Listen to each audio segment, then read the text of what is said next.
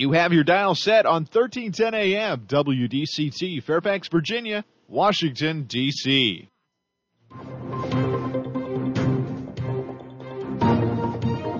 워싱턴과 미국, 그리고 세계의 흐름을 짚어보는 라디오 워싱턴의 시사 토크쇼. 워싱턴 전망대.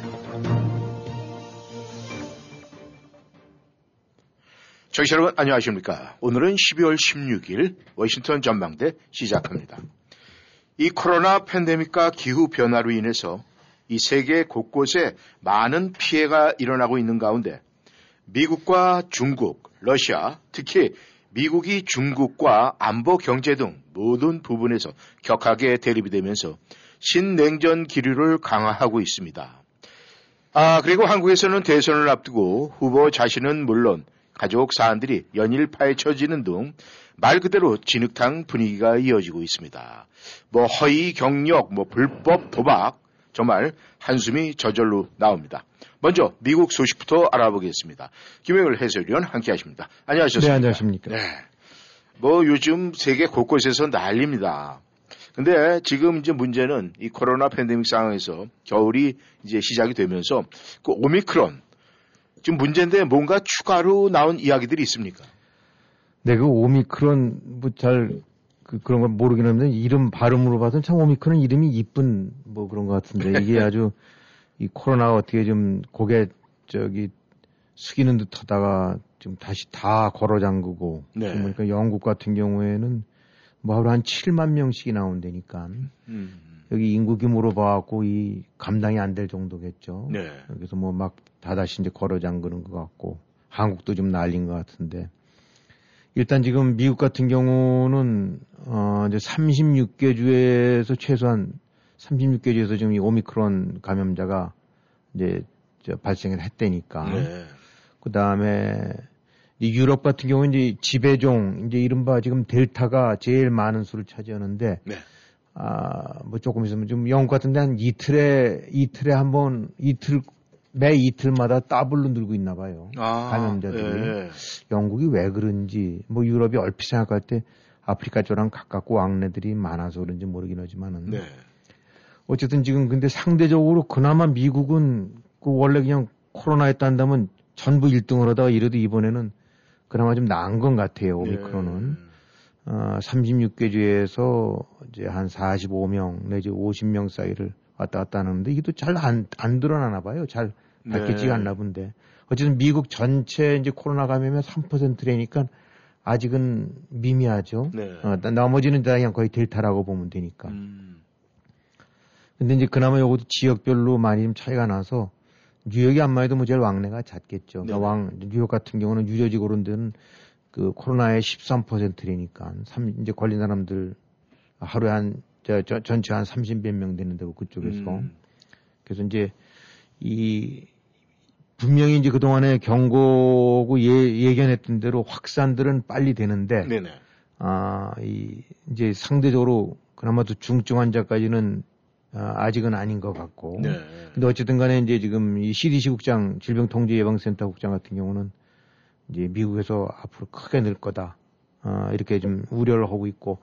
특히 이제 이, 저, 코- 크리스마스 또 연말 이렇게 되고 나면 많이들 저 가족들도 모이고 모이는 사람들이 많지 않습니까? 그렇죠. 이제 네. 그런 이유가 지금 그 시즌으로도 그렇고 그다음에 또 겨울이고 네. 여기 이제 또 독감 같은 것까지 겹치게 되니까 음. 일종의 이제 그 삼, 삼각 파고가 올 수가 있다.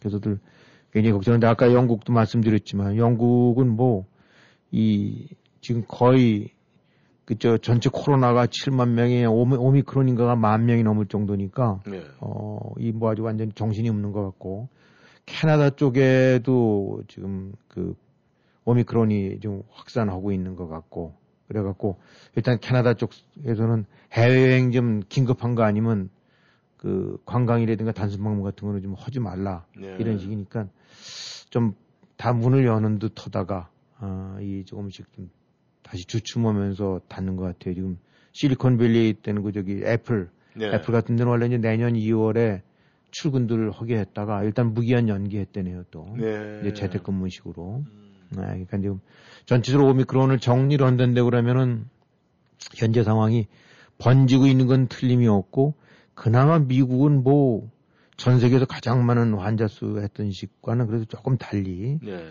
아 그래도 아, 저 번지고는 있지만 그 유럽 대륙만큼은 안 그런 것 같고 이제 각국이라든가 기업들 다 움츠러들면서 다시 지금 이걸 좀 통제를 하는 그런 상황인 것 같습니다. 아, 근데 말이죠. 이제 문제는 지금 많은 분들이 이제 1차, 2차 접종을 끝내고 뭐, 어, 백신을 갖다 부스터까지 해야 되느냐 말아야 되느냐 이런 고민들을 많이 하고 있는데 문제는 이 오미크론이 현재 지금 맞은 백신을 효과가 있느냐 없느냐 이제 그게 문제인데 지금 많은 분들이 이제 뭐 접종하신 분들이 있는데 그럼 현재까지 맞은 백신이 전부 이 오미크론이 그냥 뭐 없는 걸로 해버리니까 백지창처럼 되는 겁니까? 아니면 어떤 효과가 있는 겁니까 지금? 지금들 나오고 있는 것들 이제 종합해서 정리해드리고 나면 두 번 맞은 것까지 갖고는 안 되는 것 같아요. 아 예. 예, 두 번 맞은 거로 되고 나면 뭐 연구기관이라든가 학자들마다 조금씩 견해는 달라요. 네. 어, 그래서 그 숫자에 너무 이제 집착할 필요는 없다고 보는데 이렇게 나온 것들을 보게 되고 나면 두 번 맞았다 하더라도 오미크론에 대해서는 그 델타에 대한 대항 능력보다 오미크론에 대해서는 25분의 1, 뭐 20, 음. 25분의 1이니까 아 거의 뭐 25분의 1이면 4%밖에 안 되는 건데. 예, 예. 그러니까 델타에 대해서는 90 몇 퍼센트 그 방어 능력을 가지고 있다가 오미크론에 대해서는 4%밖에 안 되니까 뭐 맞으나 안 맞으나 거의 똑같다고 봐야 되겠죠. 예. 예, 그래서 하지만 이제 그와 그거에도 불구하고 부스터까지 맞게 되고 나면 부스터 자체를 맞으면 또 만 20배 이상 항체 능력이 늘어난다니까. 예. 이게 이제 그렇게 된다고 하면 그래도 어느 정도 회복이 되는 거겠죠. 음. 그러니까 기존의 백신 부분이 아그 절대적으로 작용한 건 아니고 두 번까지 맞은 것도 이제는 크게 힘을 못 쓰고 예. 부스터까지는 맞아야 그래도 어느 정도 아 이 좀 대항 능력을 갖춘다. 아, 네. 그래갖고 그 뭐 어느 학자가 예를 든 게 이를테면은 그 왜 그저 우리 영화 같은데 보게 되고 나면 저 조폭들 예, 예. 조폭들이 싸움하기 전에 이렇게 보니까 그 저기 옷, 옷, 옷 안에다가 막 신문지들 끼워놓더라고요. 예, 예. 어, 두텁게 해갖고. 예. 아마 이제 그게 칼들 음, 옷을. 뚫고 들어올 때 예. 막는 건가 봐요. 그러니까 이 구명조, 그러니까 저기 저 방탄조끼가 없으면은 예. 그건 총알에 대한 네. 거니까. 아, 신문지라도 자꾸 끼워놓게 되고 나면은 음, 그게 그래도 이리저리 휙휙 뚫고 들어오는 걸 막듯이 네. 어느 정도 음. 아 그러니까 무조건 아 부스터까지 맞아라 지금 뭐 무력화되는지 어떤지 그런 거 따지지 말고 예. 아이 이제 맞으라는 얘기인데 좀 재밌는 연구가 이제 홍콩에서 나왔다는 건데 예. 지금들 공식적으로 이제 알려진 바로는 오미크론이 전파력은 굉장히 센데 힘은 조금 음. 아, 조금 약하다. 예. 이제 이, 저 중증화 시키는 정도는 적다. 근데 그 이유를 잘 모르겠는데, 음. 거기서도 연구 온걸 보니까, 이 오미크론 이 바이러스가, 이제 주로 이제 어차피 이게 호흡기 쪽 아닙니까? 예, 감기랑 그렇죠. 비슷한 거 그런 예. 거니까. 예. 근데 이게, 이 기관지 요쪽에서, 네. 이제 목구멍이라든가 기관지 쪽에서는, 어, 보통 델타보다 몇십 배 이상 빠르대요. 음. 그러니까 뭐 여기 나오는 숫자들이 전거는 70배 이상 빠르다 했는데 다 것이 뭐 70배, 69배 그 의미가 아니라 어쨌든 몇십 배 빠르다고 봐야 되겠죠. 네. 근데 이 폐에 들어가서는 증식 속도가 한 10분의 1 밖에 안 된대요. 또 다른 것보다. 음. 그러니까 이게 비로소 왜 빨리 전파되는데 중증으로 전하는 늦은지가 음. 어느 정도 설명이 된다. 네. 그러니까 이제 기관지라든가 목에서 이렇게 되고 나니까 걸린 사람들은 많은 거죠. 네. 어, 근데 이게 이제 폐로 들어가서 불같이 번지게 되고 나면 중증으로 급속히 가는데 음. 폐에서 번지는 속도는 많이 떨어지니까 상대적으로 중증은 덜 가는. 네. 아, 그래서 이제 아, 그건 그럴듯하다라는 이제 평가도 하는 것 같아요. 음. 음, 그래갖고 지금 코로나 같은 경우가 우리는 몰랐는데, 어, 대략 그 저기 저 무증상이 한 40%가 된다네요. 네. 그러니까 아, 그럼 뭐 어느 나라나 비슷한 것 같아요. 음. 뭐 43%, 47%또 무슨 저 젊은 사람, 나이 든 사람, 또 임산부 이렇게 약간씩 다르긴 한데 대략 40% 정도가 무증상으로 그 이제 느끼 저 감염이 돼 있다는 거랍니다. 네. 그러니까 이제 우리가 모르는 새저된 거죠. 그러다 이제 나을 수도 있는 거고. 음. 근데 이 오미크론 역시도 무증상 상태가 이렇게 많은가 봐요. 네. 그러니까 뭐 겉으로 봐서는 별로 뭐 약간 피로감 뭐, 근데 뭐 어디 좀 몸이 좀 찌부듯하다 이랬는데 어떻게 하면 이제 걸릴 수 있다는 거죠. 네. 그 대신 그러니까 그만큼 이제 빨리 전파가 되는데 어쨌든 중요한 거는 중증 쪽으로 하는 부분이 좀 낮은 거는 바로 요런 이유 때문이 아닌가. 네. 그래서 이런 부분 이제 하- 지금 오미크론이 완전히 깜깜이 시- 시기였는데 네. 그나마 이제 조금씩 그래도 파악을 해가고 있는 것 같아요. 네.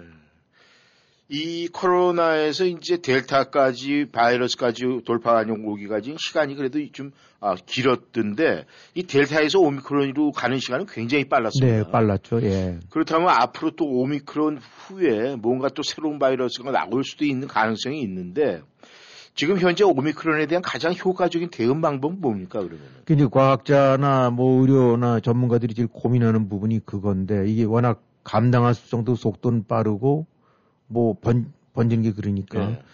어, 그래서 이제 흔히 이제 나오는 것이, 어, 일단은 그 현재 백신이 듣느냐, 예. 그 다음에 백신이 안 듣는다면은, 아, 그 다음에 이, 이제 뭔가가 이 저기 새로운 백신을 개발해야 되느냐, 예, 예, 예. 아, 지금 그건데요. 네네. 음, 그러니까 지금 새로운 백신을 개발을 하는 부분에 관해서는 대충 이제 파이자나 모더나 같은 경우가 네. 어, 한 3개월 정도, 어, 60일에서 90일 정도, 네. 어, 이렇게들 얘기를 하는 것 같아요. 어, 그러니까, 이, 그래도 이제 기존으로 허든 것들이 있어 갖고, 어, 그나마 이제 그 가능성이 있는 것 같은데, 문제는 현재의 백신 부분은 분명히 무력화되어 있는 건 틀림이 없는 것 같고, 네. 상대적으로. 네네. 어, 그렇다고 이제 새로운 거를 개발할 필요가 있느냐. 이제 오미크론 전용으로, 네. 맞춤형으로. 근데 뭐 마침 그 파우치 소장이 얘기하는 거 보게 되고 나면은, 어, 바로 이제 가장 최근에 한 얘기인데, 이제 15일 날 어저께 그런 얘기를 했었더랬죠. 예, 예. 아, 그러니까, 아, 지금으로 봐서는 오미크론 전용 백신은 아니어도 될 것 같다. 음. 아, 아주 그- 그나마 좀 다행스러운 얘기죠. 예, 예. 그러니까 아마 이제 투여량 같은 경우를 조금 달리하든지 뭐 그런 건 있을 수 있는데, 네. 아, 그래서 이제 일단 부스터샷까지만 맞게 되면은 음. 아, 이 상당한 방어막을 칠 수가 있다. 예. 그러니까 여기서 하여튼 이 얘기하는 건 이제 포인트는 뭐가 되냐면 무조건 좌우지간 거듭 얘기지만은 안 맞은 사람이 1차라도 맞고 네. 또 2차 맞고 2차 맞은 사람도 어 뭐 몇 개월 이거 따지기 이전에 어, 의사가 허용만 하게 된다면 반드시 빨리 더 부스터샷을 맞아라. 네. 아, 그래서 현재 방법은, 어, 똑같아요. 그냥 거리두기 해야 되고, 네. 그 다음에 마스크 써야 되고, 부스터샷 맞고, 그 다음에 많이 있는데 되도록이면 좀 피하는 게 좋고, 그러니까 뭐 달라진 건 없고, 오로지 지금 이제 승부는, 아, 백신으로 네. 해서 이 방어 체제를 갖추는 것이, 아, 이제 이거에 휘, 저, 오미크론에 휘둘리는 걸 막는 거다라고 하니까 새로운 건 없습니다. 그냥 오로지 메시지는 명확합니다. 부스터샷까지 빨리 맞아라. 근데 지금 미국의 사람들이 맞아야 될 성인들 중에서 아, 28%인가 해서 한 30%가량이 안 맞고 있대요. 음. 한 번도 안 맞은 사람들이. 네. 근데 이거 어떡합니까? 그건, 그건 정말 뭐 고삐를 끼워서 저기 할 수도 없고. 네. 그러니까 이 사람들 같은 경우는 뭐 어떤 이유인지 모르긴 하지만 완전히 지금 무방비 상태라고 봐야 되겠죠. 음. 그러니까 미국민의 거의 한 27, 8% 정도쯤은 무, 이런 난리 중에서도 완전 무방비 상태에서 지금 몸을 던지고 있다라고 봐야 될 것 같습니다. 네.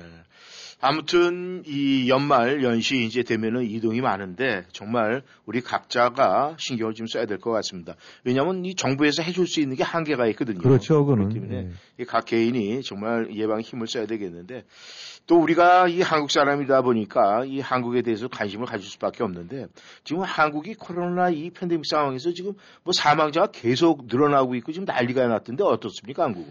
근데 여기 뭐 미국 10만 명 어쩌고 그럴 때 뭐 500명, 600명 뭐 예, 이렇게 예. 해갖고 뭐 저 그 당시 이렇게 통화하다 보게 되고 나면 야야 뭐 이, 거기 한국은 난리도 아니다 야 뭐 이제 이렇게 그 난리라고 할 수도 없다라고 그랬는데 네. 지금 보니까 뭐 7천 명 막 이러지 예, 예. 않았습니까? 그래서 참 아니 백신을 참 저렇게 많이 맞았는데 그때는 안 맞았기나 한데 지금 맞았는데 왜 저렇게 늘어나나 하고 좀 사실은 저도 납득은 안 가는데 예. 지금 뭐 다들 이제 들으셨겠지만은 이 뭐 거리두기 이제 이 뭐 저기 코로나와 함께 뭐 위드 코로나 예, 예. 이 방식으로 갔다가 이제 다시 완전히 접은 것 같아요. 그래서 이제 내 18일 이니까 토요일부터 예. 아, 뭐 사적 모임 뭐 4명인가로 다 규제를 해 버리고 예, 예. 어, 식당이라든가 뭐 카페 뭐 이런 노래방 목욕탕 뭐 이런 것들 이제 그다음에 이제 무슨 지임 같은 거 예. 이런 것들 다 밤 9시까지만 영업을 한다니까 허용을 한다니까 그렇게 해서 이제 다음 토요일 오는 토요일부터 해 갖고 한 2주일 남짓 16일간인가 이제 이렇게 강제로 다시 또 거리를 두기로 한다는데 그야말로 지금 다시 뭐 서울거리가 이제 깜깜해지게 됐다라고 뭐 얘기를 하더라고요. 그러니까 뭐 근데 이제 지금 그 질병관리청인가 거기서 설명하는 거 이렇게 나온 숫자를 보니까 어찌든 간에 지금 이런 식으로 한다 하더라도 막는 뭔가 조치를 취하게 되고 나면 그로 인한 효과가 한 2주 뒤에 나타나는 거기 때문에 음. 아 이제 내일이든 모레든 이렇게 나타나는 거는 여전히 앞에서 상황이 그대로 이제 이어진다라고 보게 된다는데 그러면은 네. 12월 중에 이번 이번 달 안에 이제 만 명 넘을 것 같고 까딱하다가는 1월 중에는 2만 명까지 이제 확진자가 하루 음. 늘수 있다라고 하는데 네. 보통 한 10%쯤이 대략 중증 환자로 나오나 봐요. 네. 확진자 중에서. 음. 어, 이제 그렇게 되고 나면 지금 한 천여 명 가까이 중증 환자가 매일 나온다고 봐야 되고 이제 이 2만 명이 된다면 2천 명 가량이 된다는 얘기인데. 네. 아, 근데 지금 어, 이제 그런 얘기 서울 소식들 더러 들으셨겠지만은 이제 한국의 지금 가장 큰 문제점은 그 환자 발생 건수가 문제가 아니라 네. 아, 이 환자로 판명이 됐을 때 그나마 조금 그만한 사람은 이제 나은데 네. 중증으로 판명이 됐을 때 이를 수용할 음. 마땅한 시설이라든가 의료 시설, 어. 의료 인력 같은 부분이 그야말로 이제 지금 한계에 다른 것 같아요. 네. 그래갖고 어, 1%쯤 되는 코로나 환자를 대처하기 위해서 거의 병 이른바 그 병원 시설 내지 그런 전문 인력의 90% 이상이 글로 등장이 된다, 음. 저 동원이 된다니까. 네. 나머지 질병 같은 경우로 해서 어차피 나머지 질병 같은 경우로도 심장도 그럴 수 있고 위급할 수 있지 않습니까? 그렇죠. 아, 그러니까 뭐 하루에 이 천명 천명 가량의 중증 환자가 발생한다는 얘기는 천 명쯤이 응급실이라든가 중환자실에 가야 된다는 얘기인데 네. 그거 뭐 이렇게 감당할 수 없는 거 아닙니까? 음. 병상 수도 단순히 침대 수로 치면 중환자실에 있는 것이 이제 여러 가지 그 뭐 저 계획 측정 계획에서부터 시작해서 음. 그다음에 이 뭐 이런 중환자실이 수, 수십 명씩 들어가 있는 거 아니잖아요. 그렇죠. 예, 그러니까 병원 시설이든가 인력 같은 경우는 그렇게 뭐, 저, 팥빵 찍듯이 금방 될 수 있는 게 아니니까. 음. 이제 이 부분이 가장 심각한 것 같아요. 네. 그래갖고, 어, 뭐, 간단하게 설명하는데, 코로나 중증 환자 하나 있게 된다고 나면 보통 간호사 두 명 내지 이런 식이 들러붙게 되고, 의사까지 해서, 그 다음에 전부 그 방역복, 우주복 같은 거 있지 네. 그렇죠. 않습니까? 예. 그러니까 보통 환자 한 명과는 비교할 수 없을 정도로, 음. 그 다음에 그 옮는 걸 방지하기 위해서 차단을 해야 되니까. 네. 그 시설이든가 인력 잡아먹는 것이 보통 환자의 뭐 어떻게 비교가 안 되나 봐요. 음. 그러니까 이런 사람들이 이런 상태의 사람들이 500명, 1000명씩 하루에 늘어나게 된다면 지금 감당이 안 되고 좀 서울의 수도권 시설 같은 경우는 아 85에서 90% 정도가 완전히 이제 꽉 차버렸다. 네. 그러니까 여, 여유가 없다는 얘기죠. 음. 어, 그렇기 때문에 이 부분들이 다른 걸 숫자를 떠- 떠나서 이런 의료 시설의 붕괴, 음. 아, 의료 대처 능력의 붕괴가 지금 가장 심각한데 만약에 이 식으로 계속 가게 된다는데 그러면 거의 정말 그 어떤 상황이 벌어질지 모르겠다. 네. 그게 가장 큰 우려 같습니다. 네. 아, 이제 코로나 확진을 받고 나서 사망한 후에도 이 화장장에서의 뭐 애로사항이라든가 뭐 그 문제가 정말 차마 우리가 읽을 수 없는 그런 얘기가 많은데 참 안타깝습니다. 네. 여러분께서는 워싱턴 전망대에 함께하고 계십니다. 전하는 말씀 듣고 다시 돌아오겠습니다. 지금 현대자동차와 함께 떠나세요. 가장 멋진 조건으로 현대 Getaway Sales Event. 타고 싶었던 스타일, 갖고 싶었던 가격. 현대자동차의 인기 있는 모델들을 놀라운 조건에 만나세요. 2022 산타페와 소나타를 최대 48개월 무이자 할부에 90일 할부금 유예 혜택까지 특별한 오퍼로 드립니다. 기간은 1월 3일까지. 48개월 무이자는 HMF credit 승인자에 한하며 90일 할부금 유예는 HMF low APR 프로그램에만 적용됩니다. 상세 사항은 현대자동차 웹사이트를 참조하세요. 한인사회의 자랑, 한인들의 권리를 찾아줄 블로우 와인스타인은 손. 강력한 법정 변호사로 처음부터 끝까지 투쟁하는 한인 2세 강력계 전직 검사 출신 노승은 변호사. 교통사고, 민사, 형사, 음주운전까지 모든 교통사고에는 확실한 변호사가 필요합니다. 퀀텀 타일을 코오퍼레이션, 개인 거래부터 커머셜까지 단 한 곳 믿을 수 있는 상법 전문 변호사 크리스티나 신, 크리스티나 신이 함께합니다. 로우 와인스타인 앤 손 703-887-1037, 703-887-1037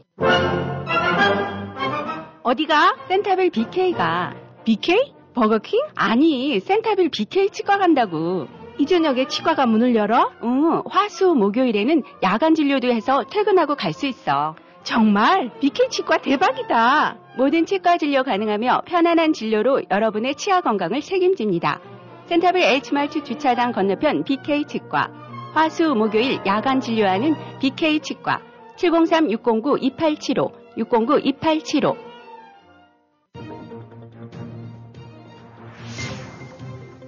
여러분은 지금 라디오 워싱턴 그리고 미주경제 신문 대표인 김용일 해설위원과 라디오 워싱턴 콘텐츠 본부장 이구순이 진행하는 워싱턴 전망대를 함께하고 있습니다. 네, 전하는 말씀 듣고 다시 돌아왔습니다. 저희가 이 미국 워싱턴 DC에서 이 한국 이야기가 나오고 한국에 대한 여러 가지 문제가 나올 때 참 가슴 아픈 얘기가 참으로 많습니다. 답답한 이야기도 굉장히 많고 또 거기다 지금 한국은 이 지금 코로나 팬데믹 상황에서 정리도 지금 안 돼 있고 연일 확진자 늘어나고 있는데 또 이 올림픽, 북경 올림픽 문제 때문에 또 여러 가지로 많은 이야기가 나오고 있어요. 근데 결국은 한국에서는 입장 정리는 좀 대충 한 것 같아요. 뭐 북경 올림픽 보이콧은 안할 것 같은 그런 모양새를 좀 갖추고 있는데 이 문제를 김 의원님께서는 어떻게 보십니까? 근데 그동안에 이제 이뭐 사실은 미국과 중국이 이제 대결을 벌인 장에서 곳곳에서 지금 판이 벌어지고 있는데 네. 아, 뭐 여러 가지 이제 그 군사라든가 무역 이런 것들 포- 이제 뭐 포함해갖고 이제 기업들에 대한 제재라든가 네. 또 각종 이제 법안 같은 경우 이제 좀 미국이 제재를 가하는 거를 만들고 이제 거기에 동맹을 규합하고 있고 그러는데 그 중에서 이제 하나가 바로 이제 아시다시피 북경 올림픽. 그래서 미국이 얼마 전에 북경 올림픽에 이제 외교적 보이콧을 선언한 게 그건 아, 선수단은 참여하더라도 이제 국가 사절이라든가 네. 정부 사절 뭐 이런 사람들은 이제 참석 참석을 안 한다라는 식의 이제 그런 이제 중간 정도쯤 급의 이제 그게 바로 외교적 보이콧인데 요걸 선언하고 난 다음에 이제 뭐 영국이라든가 호주, 뉴질랜드 이제 이런 식의 아, 미국의 이제 가장 가까운 동맹국들 어, 이런 데들 쪽은 같이 이제 호응을 하고. 그러니까 네. 이 외교적 보이콧이라는 이런 것이 이제 올림픽을 두고 일종의 다시 이제 판세 대결을 벌이게 된 상황이 되겠죠. 근데 잘 아시다시피 뭐 미국이 이제 중국과 대결 구도에 들어가면서 전 세계 무슨 200개 국가가 다 관여되는 건 사실은 아니거든요. 네. 좀뭐 미안한 얘기지만 이제 아프리카에 있는 많은 나라들 같은 경우는 뭐 가든 안 가든 그야말로 이렇게 대세 영향을 주는 것도 아니고 동남아에도 많이 있습니다만 네. 어, 뭐 무슨 미얀마가 또 혹은 어, 뭐 필리핀이 네. 어, 뭐 필리핀 자체가 작된 나라는 의미라기보다는 어, 모르겠어요 필리핀이 좀 어떨지 모르겠지만 많은 뭐 작은 무슨 뭐 보르네이 뭐 무슨 네. 뭐, 뭐 이런 이런 데들이 그거 하는 거 신경 안 쓰면 결국은 이런 것들이 벌어질 때 가장 관심되는 거는 유럽의 주요 국가들 네. 그 다음에 이제 아시아 쪽에서는 한 일본과 한국 네. 이 정도가 이제 제일 그 미국과 아, 중국의 대결 선상에서 눈에 띄는 국가들이거든요. 네. 어, 무수하게 많은 것 같지만 사실은 10여 개 안팎의 나라들이 어떤 행보 스탠스를 취하느냐가 아, 이제 미국의 입장에 같이 공감을 하느냐 아니면 어, 이른바 이제 중국 쪽에 줄을 서느냐 이제 이렇게 되는 건데 네. 어차피 이제 한국 같은 경우는 지정학적으로도 그렇고 무역과 안보로도 그렇고 뭐 여러 가지 면에서 그야말로 새 중간에 꼈는데 그래서 그동안에 이제 계속 아, 이런 점이 대두돼서 다른 나라들이 뭐 영국이라든가 이제 호주 이런 데서 우리 우리도 같이 안, 안 간다. 안, 보이콧 한다라고 했을 때 굉장히 관심이 맞았더랬죠. 한국이 어떻게 할 건가. 근데 네. 그동안에 이제 여러 가지 뭐 외교 차관이라든가 말의 뉘앙스로 봐선 아직 결정된 바는 없다라고 하면서도 이제 아름아름 중국 쪽의 입장을 동조하는 식으로 가는 게 아닌가 했는데 이제 마침내고 피리어드를 찍은 것이 아, 이제 한국 대통령 저 얼마 전에 호주에 방문했었더랬죠. 예, 이제 예. 오늘인가 뭐 돌아왔을 텐데 예. 그래서 이제 호주에 가갖고 아, 정부 차원에서 어, 보이콧을 검토 안 하고 있다. 음. 아, 라고 이제 얘기를 해버렸어요. 그거는 마침표를 찍은 거라고 봐야 되겠죠. 아, 한국 정부는 검토하지 않고 있다. 아, 그러면서 어, 미국으로부터 권유받은 바가 없다. 라고 얘기를 했어요. 네. 뭐 하여튼, 그, 어찌든 간에 요 얘기는 대통령의 입에서 나온 거기 때문에, 어, 사실상 이제 한국 정부가 입장 정리한 거가 아니냐라고 네. 봐야 되고, 뭐 그 말을 듣는 순간 이제 중국 입장에서는 흐뭇하게 미소를 짓고, 어, 또 미국이나 이란 입장에서는 이제 많이 인상이 찌푸려지겠죠. 음. 어, 그래서 이제 이런 것들이 바로 엊그저께 사이에 이제 호주를 방문했을 때 나왔던 얘기입니다. 예, 그래서 근데 이제 바로 호주라는 데는 지금 잘들 아시, 아시다시피 지금 중국이랑 가장 이렇게 아주 예, 저 예리하게 아주 저 지금 대처하고 있는 데 그렇죠. 아닙니까? 네. 아, 여러 가지 코로나 발원지서부터 시작해 갖고, 이, 미국에 대해서 적극, 이제, 그 동맹으로서 역할을 하고 있고, 또 얼마 전에 이제 핵잠수함, 네. 아, 이런 부분도 되고, 이제 오커스 동맹의 이제 주역이고, 어, 그러니까 인도 태평양 방어 내지, 어, 미국이 추진하고 있는 인도 태평양 대중국 그 방어망의 이제 가장 주축을 이루고 있단 말이죠. 그렇죠. 근데 뭐 일부러인지 아닌지 모르긴 하지만 결국은 미국의 입장에서는 가장 강력한 동맹국을 방문해서 이제 음. 거기서 찬물을 확 끼얹는 소리를 하고 왔단 말이죠. 네. 음. 아, 아직 이제 2월이니까 뭐 시간이 남을 수- 굳이 지금 뭐 안 와도 사실 한국 입장 고려하는 건 다 아니까. 네. 아, 미국 쪽을 외면할 수도 없고 또, 또 중국에 대해서도 딱 잘라서 이렇게 하기도 참 어려운 상황 뻔히 알지 않습니까? 네. 근데 왜 이제 굉장히 일찍이 뭐 물론 이제 보이콧 선언대 같은 데들은 일찍이 했어요. 근데 네. 일본 같은 경우도 어 뭐 굉장히 어떻게 보면 이제 그저 가장 영리하게 해야 됐다고 봐야죠. 음. 미국도 살리고 중국도 이제 외면 안 하는 식이니까 정부 쪽 강요 같은 부분은 보내지 않고 네. 이제 올림픽 관련자 이런 식을 보내서 적절하게 하는데 어쨌든 중국이 압력을 끊임없이 놓아갖고 네. 지난번에 동계올림픽 때도 많이 우리가 보내고 성의 표시했는데 너 바로 전 올림픽 주최국 입장에서라고 무지하게 압박을 강한 것 같은데 네. 기시다 총리 같은 경우가 인권 쪽 부분을 외면할 수 없다는 식의 얘기를 음. 어, 해가면서 딱 선을 결국은 그었어요. 예. 그러니까 이제 절충은 했다 하더라도 미국 쪽 입장을 그대로 이제 많이 그 반영해 주는 식으로. 음. 근데 이제 그 반대가 된 거죠. 이거는 아, 미국 쪽 입장은 사실상 반영이 안 되는 음. 음, 이제 이런 식의 얘기를 딱 어, 호주에서 해버려 갖고 이 점에 관해서는 에, 어떤 식이든지 한국이 줄서기를 확실히 이제 그 중국 쪽으로 기우는 식으로 네. 어, 뭐 이렇게 해석을 할 수밖에 없는 그런 얘기를 한국의 대통령이 가서 이제 하고 돌아왔어요. 네. 근데 이제 이 호주 방문 때 말이죠. 그 호주 측에서 이 한국 관련에 대해서 아주 이 뼈 있는 소리를 좀 했어요. 예, 그렇. 근데 그 그렇죠. 얘기는 뭐, 그 전후 상황은 어떻습니까?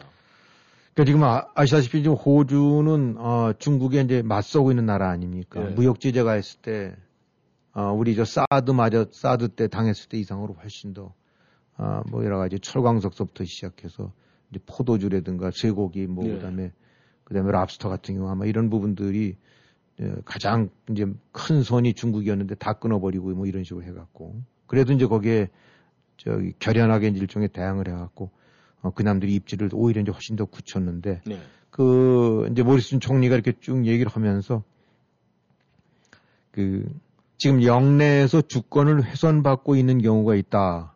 음. 요 얘기는 지금 이제 영내라는 것은 인도 태평양이니까 예.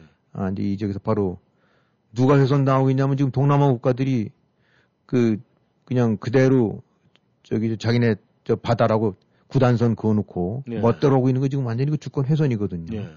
아, 해양법 재판소 같은 데서도 완전히 잘못된 거라고 해도 막무가내로 해서 자기 멋대로 군사시설 그 저기 인공산호초 같은 거 예. 예, 만들어 갖고 이제 딱 그건 중국을 노리는 수죠. 영내에서 지금 주권을 훼손받고 하는 경우인데 이런 상황에 대해서는 서로 이제 파트너십을 형성해서 잘 어, 대응을 해서 방어해야 된다는 얘기는 중국의 이런 그 골목대장 깡패 같은 짓에 관해서는 힘을 합쳐서 대처를 해야 된다라고 얘기하면서 한국도 마찬가지라고 얘기했단 말입니다. 그 얘기 뭐냐면 너도 당하고 있는 거 아니냐 지금 음. 사드 때도 당했고 지금도 급신급신 하면서 얼마나 너 지금 당하고 있느냐. 음. 음, 그러니까 너도 같이 한 편이 돼서 해야 되는 거 아니냐라는 일종의 이제 이런들 어떠하리 저런들 어떠하리 같은 음. 어? 이제 그 전에 저 이방원이랑 뭐 정몽주가 주고받 예, 예. 저, 저, 했던 식으로.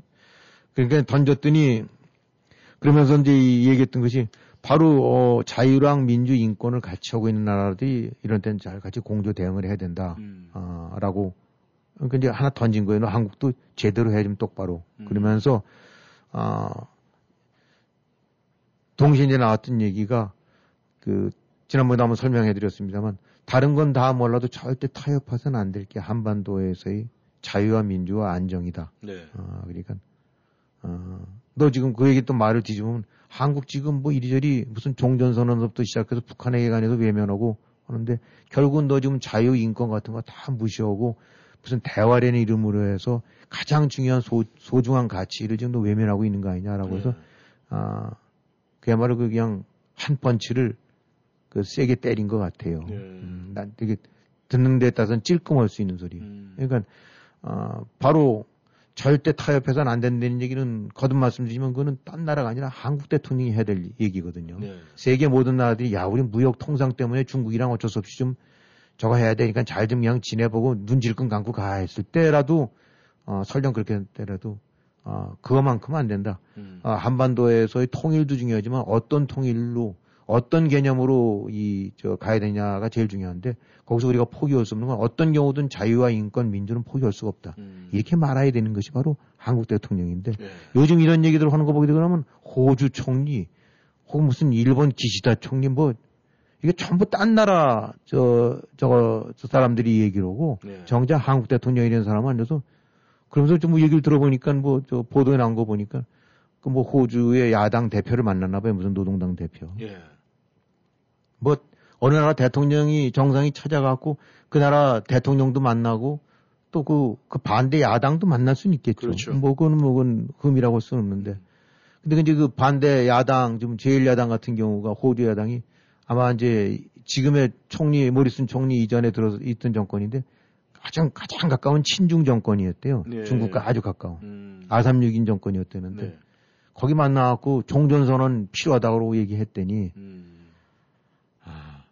아, 정작 가서 하지 않아야 될, 지금, 좀 피했으면 하는 얘기는 대놓고 가서 음. 저걸 하고, 그 다음에, 그 사실 그 예의가 아니죠. 그, 어, 모르겠어요. 야당 대표 만날 수 있는 거긴 하지만은, 음. 어쨌든 신경 거스르게 만나갖고, 거기서 또 앉아서 친중 정권 표방했던 당 대표, 야당 대표랑 해갖고는 또 종전선언 세일 타령을 했다니까. 음. 이게 참, 참, 저, 딱 하죠. 이렇게 대처하는 거 보면. 네, 결국은 그냥 아웃복싱 하려 그냥 이렇게 빙빙 돌다가 카운터펀치 한 방 맞았는데 또 그거를 반대로 어떻게 지금 복구를 해보려고 그러는데 계속 문제점을 좀 만들어내고 있는 것 같습니다. 근데 지금 이 한국의 이런 입장, 뭐 여기저기에다가 우리가 뭐 이해시키려고 노력을 하고 있지만 가장 최종은 결국 미국의 생각이거든요. 그렇겠죠. 예. 그렇다면은 지금 한국의 입장에 대해서 이 미국은 어떤 반응을 보이고 있습니까? 아, 근데 거기서 이제 얘기한, 아, 설명이, 아, 한국 정부 검토하고 있지 않다라고 하면서 미국으로부터 요청받은 바 없다라고 했는데 네. 이게 사실은 염장을 지르는 소리죠. 음. 이게 모르겠어요. 아, 이 요청받은 바 없기 때문에라고 하는 거. 이건 뭐 삼척 동자도 다 아는 얘기인데 미국이 어떤 식이든 얘기를 했을 거고 어 그러다 보니까 이제 국무부 부대변인이 그 말 나오자마자 아 이런 이제 보이콧 결정은 중국의 인권 유린이라든가 네. 신장 그 지구 그 위그르 지역에 대해서 자치구에서 저거되고 있는 그 잔악한 인권 말살 행위에 대한 대항이다. 음. 그러면서 우리는 이런 결정을 내린 과정에서 동맹들이랑 파트너들한테 충분히 알렸다. 음. 근데 한국 대통령이라는 사람은 아, 미국으로부터 정식 요청받은 자가 없다. 받은 바가 없다. 그러니까 둘러는 된 건데 음. 아, 이게 이게 말이 먹힐 만한 얘기냐. 음. 네. 차라리 그러니까 미국 입장에서는 딱 뭐라냐면 어, 뭐 들은 바 없어? 우리 알렸잖아. 지금 그 얘기거든요. 예. 근데 이렇게 즉각 반응 나오는 것도 사실은 외교라든가 특히 이제 미국 쪽 이런 반응 보면 항상 두리뭉실하고 선문낙 같은 얘기를 하는데 네. 아, 이제 한국 대통령이 그런 얘기를 하고 나니까 곧장 아, 결정 미리 알려줬다. 음. 그 얘기 속에는 아, 다 자기들 나름대로 메시지도 전했을 거 아닙니까? 네. 물론 그러면서 이제 한국 스스로가 내릴 결정이라고 했지만은 네. 어쨌든 간에 이제 왜 외교적 보이콧을 했는지 또 그 배경이 어떤 건데 이제 한국은 이제 좀 딴소리를 한 건데 네. 이 결국 이제 지금 이렇게 진행되는 거 보게 되고 나면 그냥 아슬아슬하게 음. 어뭐 이 미국 지금 어떻겠어요? 어 기분 되게 나쁠 거 아닙니까? 입장을 바꿔서 생각한다 하더라도. 그렇죠. 뭐 우리가 뭐 미국 기분, 한국이 미국 기분 맞추고 살려는 건 아니긴 하지만은 네. 그동안에 한국의 여러 가지 이제 이 미국과의 관계라든가 동맹 관계 이런 것들을 감안하고 그럴 때 두 달쯤 전에 가서 미리 어, 이렇게 하고 들은 바 없다. 음. 아, 라고 얘기한 부분들. 이, 참, 이게 최선의 선택인지, 네. 아, 이게 대한민국 국익을 위한 가장 올바른 결정이고 방향인지 부분에 관해서는 지극히 이제 의문스러울 수밖에 없는 이제 그런 전개가 이렇게 되어가고 있는 것 같아요. 우려했던 대로 이제 구체화돼 가고 있는 것 같습니다. 네. 그렇다면 이제 얼마 남지 않은 문재인 정권이 이 지금 나름대로 계속 이런 입장 표명을 하고 있는 것은 어떻게 마지막까지 뭐 레임덕 여기서 벗어나려고 하는 겁니까? 아니면은 뭔가 자기의 치적을 쌓으려고 지금 마지막에 이렇게 몸부림치는 건지 무슨 분명한 표명의 문제점이 있을 것 같아요. 글쎄 이제 뭐 그 속내를 어찌 알겠습니까만 이제 흔히들 이렇게 논평이라든가 이렇게 나오는 거 보게 되고 나면 문재인 대통령의 사람이 뭔 얘기를 하면 듣는데요. 예. 듣고 자기식대로 그냥 혼대는 거죠. 음. 노무현, 노무현 대통령 같은 경우는 그렇게 그야말로 큰 소리 떠들다가도 그래 하고 바꾸기도 하는데 네. 그렇습니까 하고 백, 한 시간 두고 고스란히 안 들은 것식으로 이제 원리 좀 밀고 나간다는 얘기인데 네. 자, 왜 이러느냐 뭐 여러 가지들 뭐 저기 이유가 있긴 하겠지만 어쨌든 간에 지금 뭐 베이징을 무대로 해서 한판 쇼를 벌여야 되는데 이 얘기 잘 안 되는 것 같고 네. 거기에 외, 미국의 외교적 보이콧은 그나마 한번 기대했던 거에 또 찬물을 끼얹는 거고 어 근데 지금 뭐 이재명이랑 윤석열 그냥 막상 막하로 자 한 치 앞을 못 내다볼 정도로 적어도 하니까 어떻게든 뭐 그래도 또 이제 자기 쪽 어 이 좌파 쪽이 좀 뭘 될려면은 네. 그나마 북한이랑 지금 완전히 빈깡통처럼 돼버린 북한이랑 뭔가를 해서 그래서 엮어갖고 어, 뭔가 조금이라도 진전이 있는 것처럼 보여야 되는데 그게 지금 카드가 다른 게 없지 않습니까? 네. 뭐 김정은이가 하루아침에 지금 핵 바뀌어갖고 핵 포기를 할 리는 없고 음. 어, 그럼 결국은 무슨 말도 안 되는 그 종전선언인지 하여튼 해갖고 그냥 저 겉에 설탕만 살짝 바른 식으로 해갖고 뭔가가 된 것처럼 진전된 것처럼 이렇게 하려면은 어, 지금 나머지 붙잡고 매달릴 지푸라기는 지금 그거밖에 없는 거니까. 네. 그러려면은 이제 종전선언을 얘기하다 보니까 이게 중국의 입장이 내지 그 영향력이 또 엄청 커져 버렸어요. 네. 이게 그러니까 자충수를 자꾸 도가는 식인데 결국은 아, 일종의 거강꾼 노릇을 하는 것이 이제 중국이 돼버렸는데 네. 그러다 보니까 거강꾼 하다 보니까 거강꾼의 입장은 입김은 커지는 거 아닙니까? 그렇죠. 여기서 지금 매달리니까 네. 소위 결혼으로 친다면 뭐 어떻게든지 결혼 성사시켜달라고 매달리니까 신랑이 된 신부는 한쪽에 저 김정은이 쪽은 퉁그러져 앉아 있으면 매파 입장으로 봐갖고는 암만이도 와서 졸르는 쪽이죠. 음. 어 그러고 나서 가만히 따져보니까 이거라도 안 하게 되면 니네 저, 저 대- 대선 때 거덜나겠구나. 하게 되니까 지금 중국은 마음껏 어이 그 저기 영향력을 키우고 있는 거죠. 네. 그 상황을 지금 스스로 만들었고 음. 어, 그러다 보니까 이 보이콧이라는 거는 그야말로 한국이 이로 인해서 미국과의 동맹 내지 이 균열이나 이런 부분은 그거는 나중 문제고 음. 우선 내 입장으로 봐서는 중국이랑 사바사바 잘 좀 해갖고 어떻게 시진핑 저 눈에 좀 들어서 어뭐 이렇게 하려는데 여기서 지금 보이콧을 어 따라하기가 외교적 보이콧을 하기가 어려울 수밖에 없는 지금 그런 자충수를 스스로 만들어 버린 거죠. 네. 그러니까 애당초부터 출발이 잘못되다 보니까 음. 아, 잘못된 출발, 잘못된 어떤 그, 그 어떤 사고 방식에서 일이 꼬이기 시작하니까 이제 지금으로 봐서는 여기서 핵바뀌어 갖고 아, 미국과 같이 하겠다는 데인데 그러면 이제 죽도 밥도 그나마 종전선언인지 뭔지 이제 무슨 평화적 프로세스인지 뭔지 이런 건 이제 다 그냥 그야말로 그냥 거덜이 나게 생겼으니까 어떤 면으로 봐서는 문재인 정권 입장에서는 다른 대안은 없을 것 같아요. 네. 그러니까 눈 질끈 감고 아, 대한민국의 장래, 미국과의 동맹, 또 뭐 이런 거 그거는 그건 I don't care. 음. 우선 나부터 살고 내가 살고 다음 정권에서 그래도 이재명이가 돼야나 그나마 좀 저거 하지 그렇지 않게 되고 나면 그야말로 어떤 그 수모가 닥칠지 모르니까 네. 그러기 위해서는 어 뭔가 또 또 이게 뭐라도 하나 만들어 놔야 되고 종전 선언이 지금 그밖에 없고 그 카드 만들려면 중국 눈치 안 볼 수밖에 없고 예. 그뭐 아까도 그런 설명 드렸지만 저 전해 들은 바 없다라고 하는 거. 사람이 거절을 해도 말이죠. 예.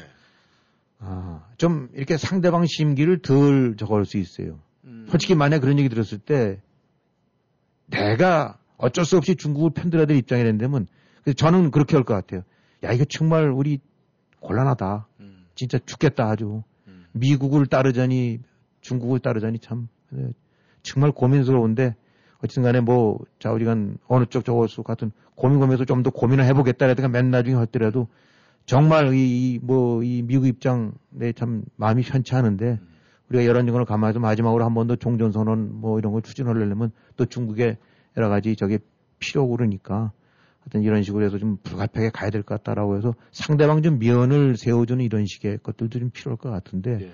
미국으로부터 공식으로 전해 들은 바 없다라는 얘기는 듣는 미국 입장으로 봐선 지금 쟤들 장난하나 지금 음. 어, 지금 그, 그걸 몰라서 묻고 지금 그 말을 이유를 좀 그런 식으로 들어해 갖고 훨씬 더 그 비입장을 확 긁어버리는 것 같은 예. 아, 그래서 이게 의도한 건지 아니면 모르는 건지 하여튼 방향도 그렇고 방법론도 그렇고 어, 참, 참 어떻게 보게 되거나 하면 아, 정말 한심화된 말밖에 할 수밖에 없는데 예. 일단 뭐 미국 같은 경우 어, 로우키로 나갈 테니까 음. 겉으로 야들 안 하겠죠. 어, 그러나 이 입장 바꿔놓고 본다면 속으로 가만히 있겠어요? 음. 아, 그 속으로 불쾌하지 않겠어요? 아, 그러니까 요거는 종전선 저 베이징 올림픽이나 이런 부분에 대한 거는 사실은 또 미국 같은 경우 뭐 민주당만 얘기 아니란 말입니다. 공화당 훨씬 더 강경하거든요. 예. 아, 그러니까 이런 것들을 감안했을 때 무조건 미국을 따르려는 건 아니지만 그야말로 그것이 현명한 대응 저 방향 설정이고 또 현명한 대응 방법인지에 관해서는 음.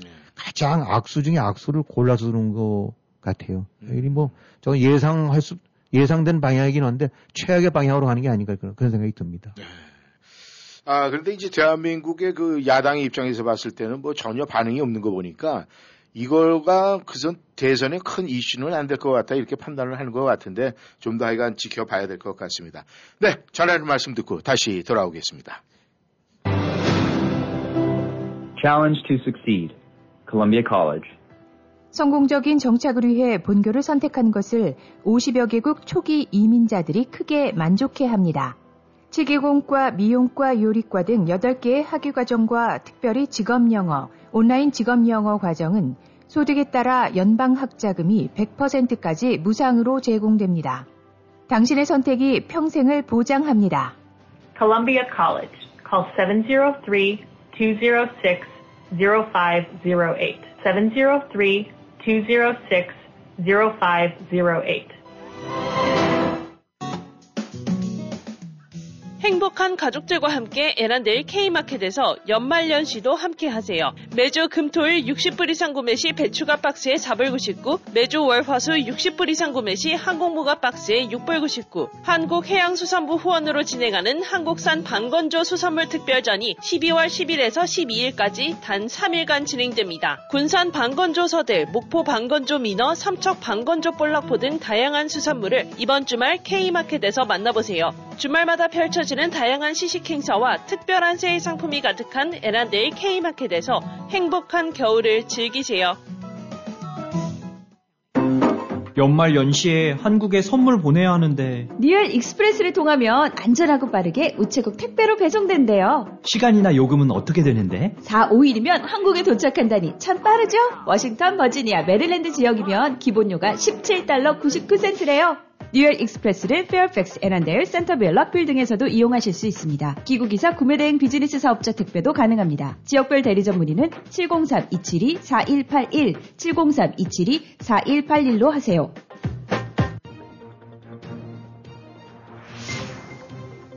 여러분은 지금 라디오 워싱턴 그리고 미주경제 신문 대표인 김용일 해설위원과 라디오 워싱턴 콘텐츠 본부장 이구순이 진행하는 워싱턴 전망대를 함께하고 있습니다.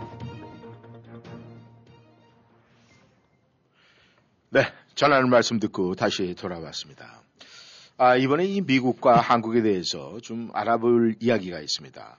이 정치하는 사람들은 좀 집요함이 있어야 되고 또 거기에 대한 아주 집중이 이 보통 일반적인 사람과 좀 달라야 한다고 하는데 이 미국의 대선 2024년도에 이제 있을 그 대선 벌써 움직임이 시작이 된 것 같은 게 감지가 되고 있어요. 그리고 이 트럼프 전임 대통령, 네 아직까지 예 입을 다물지 않고 있습니다. 뭔가 움직임이 있어요.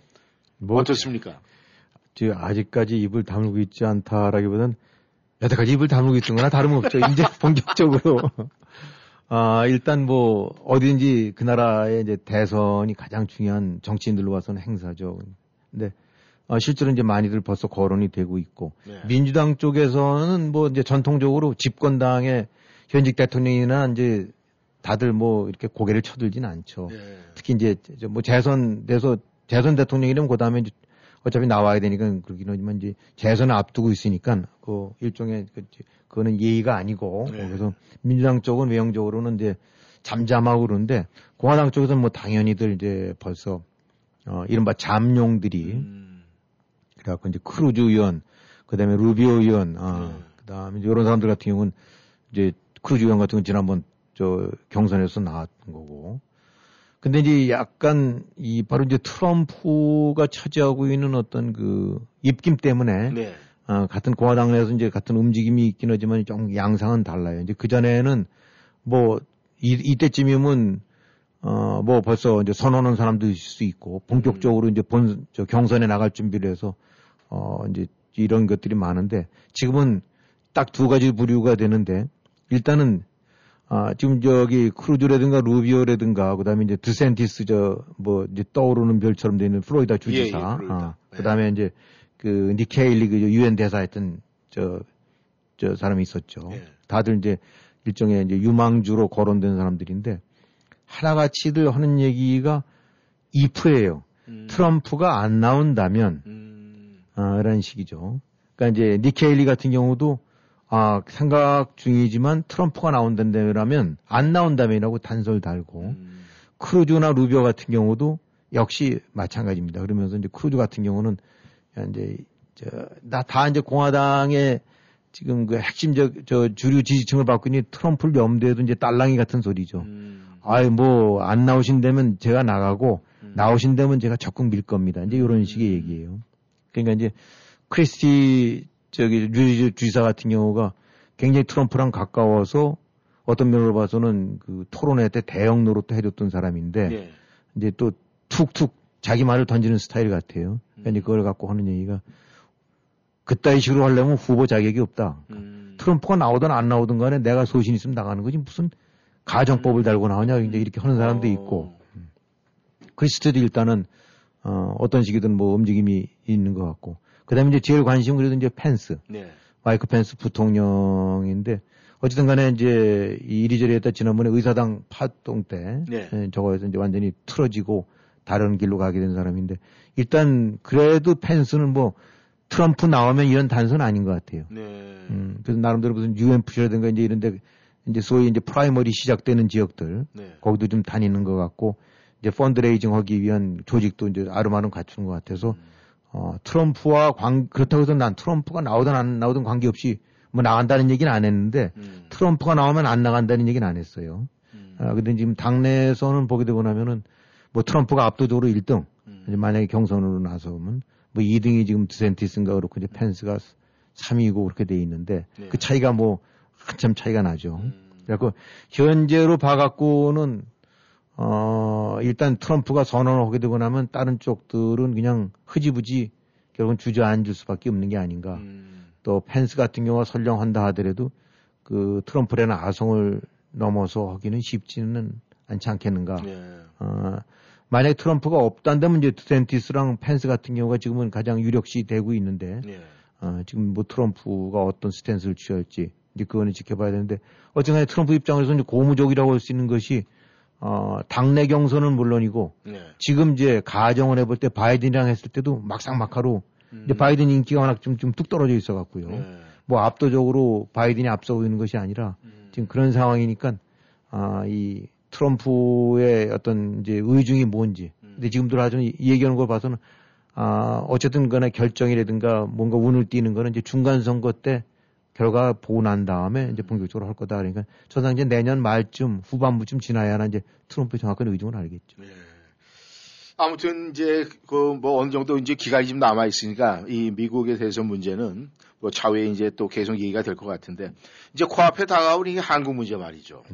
이 요즘에 뭐 이, 이 윤석열 쪽에서는 뭐 고발 사주 이건 흐지부지 끝나가는 것 같고 이 대장동 사건은 뭐 정부 차원에서 좀 묻어가려고 그러는 것 같고 이제 그러다 보니까 이제 가족 사연인지 이런 얘기가 나오고 있는데 그래서 이 윤석열 후보의 이제 와이프 문제로 해서 뭔가 한 키를 잡았다 이렇게 생각을 했는데 이번엔 또 그 이재명 후보 아들 불법 도박이 또 터졌어요.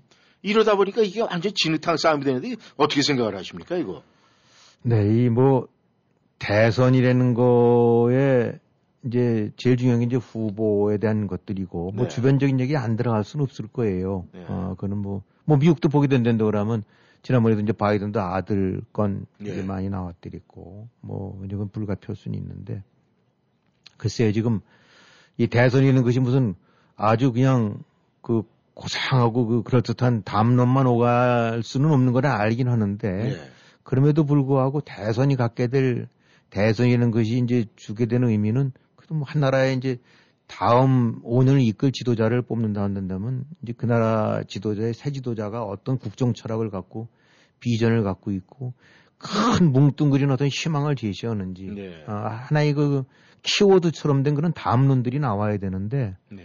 이 그런 거라기보다는 이게 좀 대선 대통령 뽑는 건지 무슨 정치 내에서 가족 대표 뽑는 건지를 모르겠어요. 그냥 전부 앉아서 어 이게 뭐 그냥 서로 허, 저, 나쁜 말하기 힘든데 헐뜯기에 다름없는데 그 후보 쪽 이제 윤석열 같은 경우 이제 후보 쪽 그 와이프 쪽 그다음에 이번엔 뭐 이재명 본인의 이제 욕설이라든가 이런 것들이 갖고 지금 대선 이슈를 보게 되거나 뭐 이리저리 공약들은 발표는 하는데 네. 공약도 뭐 이렇게 눈에 들어오는 거 보게 되면 50조 주느냐 100조 주느냐 네.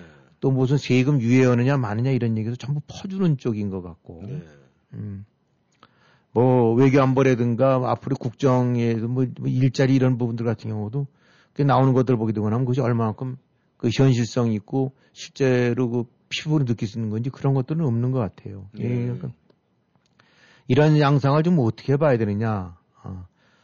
부인이라든가 자녀들 검증 도마에 오를 수밖에 없겠죠. 그래도 네. 대통령이 가장 그 최고직의 공인이니까. 어. 그리고 어, 근데 이런 부분은 참 양날의 칼 같아요.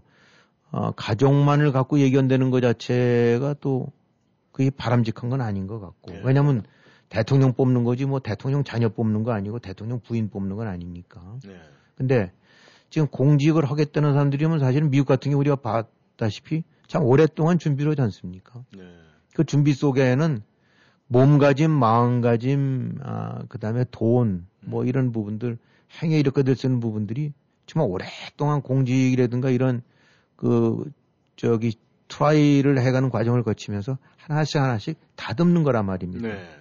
근데 여기서 이렇게 느껴지는 건 보면 이재명, 윤석열 두 사람이 다 대통령 될 생각은 없었던 사람들이 아닌가, 그 전에. 네.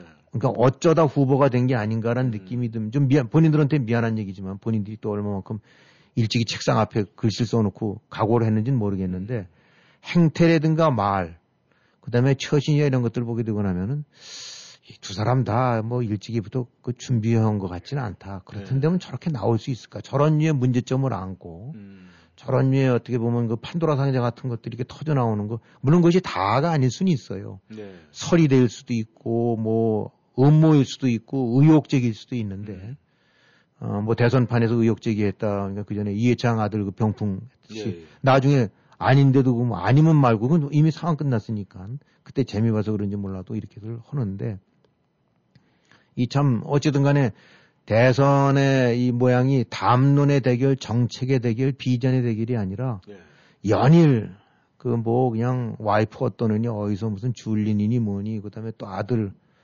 아이 뭐 사실은 어느 쪽 편들자는 것이 아니라 아또 뭐 아들 이렇게 하는 것도 참 그건 보기 안 좋은 일인데 네. 그리고 또뭐 아들 아들에 도박했다.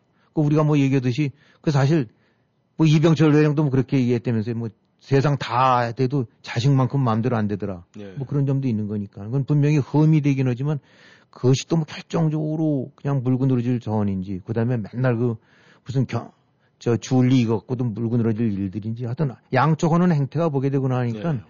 이 메인 게임 본선 본 본류 본안 네. 본안에 대한 다툼보다는 아 진짜 앉아서 그냥 그 스- 저기 손톱 세워 갖고 할퀴고 뜯는 것 쪽으로 일관하고 있는 게 아닌가. 음. 근데 이 모르겠어요. 이제 가족사 부분에 관해서 그런 부분들도 보게 되고 나면 어 차라리 뭐 예전에 진짜 뭐 저 가난했다. 네. 아 그냥 밥도 못 먹을 정도 이런 부분들은 뭐 사실 오히려 흠이 안 되죠. 근데 네. 어쨌든 간에 경력이라든가 이 의혹, 뭐 대장동 사건과 연관된 여러 가지 지금 의혹 보게 되고 나면 냄새가 펄펄 나는 것 같고 네. 지금 그 줄리 뭐 이런 식으로 해서는 그 경력이나 이런 부분들 보면 본, 저 문제가 되는 것들 본다면 그것도 참 문제는 되죠. 예. 어, 우리가 간단하게 해서 여기서 한번 조국이라는 사람을 다시 등장시켜 보게 되고 나면은 사실 가정법상 이렇게 봤을 때 문재인 입장으로 봐서는 조국이 아마 됐었으면 제일 편했을 것 같긴 한데 네. 그래도 뭐 서울 법대 나오고 또 법대 교수 오게 되고 나면 얼마나 똑똑하고 능력이 있겠어요. 네. 근데 조국이 안 된다는 이유는 그 탁월한 능력과 뭐 처신술 이런 걸 갖고 있음에도 불구하고 그 마이너한 것처럼 보이지만 무수하게 많은 거짓말. 네. 그 다음에 경력 내지 이런 것들을 이 자의 편하게 자의적으로 조작하고 이런 부분들. 바로 그런 부분이 문제되는 거 아닙니까? 네. 음, 그래서 여러 가지 흠집 중에서도 경력과 이력 같은 걸 이렇게 한다는 거는 그거는 어떤 공직이나 이런 거와 연관돼서는 굉장히 적절치 않은 일이 아닌가 싶어서 그래서 가족사이긴 하지만 그 부분도 참 사실은 외면할 수는 없겠다 네. 생각은 들어요. 어, 그니 종합적으로 봤었을 때 그래도 어, 지금 다 이 어려운 시기에서 이 이제 새롭게 가뜩이나 지금 미국과 중국 뭐 대결 심하고 그다음에 한반도 핵 문제 그냥 극단의 위험에 처해 있고 그야말로 이제 이제는 그 전과는 달리 신냉전식으로 해서 미국이 완전히 그야말로 줄 세우기 들어간 것 같아요. 이제 네. 포지션 정해라라고 하는 것 같은데 그야말로 중차대한 상황을 맞았는데 앉아서 가족 다툼 들어오고 있는 거 보고 나면 모르겠어요. 이제 이 저 대깨문 시기로 대깨명, 뭐 대깨윤 이런 사람들 같은 경우는 사나 죽어나 할지 모르겠지만 제3자 입장에서 봐서는 저게 좀 대통령 선거인지 그냥 느낌으로 봐서는 참 딱하고 한심해하는 느낌이 듭니다. 아무튼 이번에 한국 대선은 약간 진흙탕 싸움이 될 것 같은 건 분명한 사실입니다. 아무튼 많은 청취자 여러분께서 생각을 많이 하시고 어떤 생각이 결정이 될지는 여러분에게 아, 각자의 목인 것 같습니다. 오늘 워싱턴 전망대 여기서 인사드리겠습니다. 김영일 해설위원 수고하셨습니다. 네, 수고하셨습니다. 네, 안녕히 계십시오. 저희는 여기서 물러가겠습니다.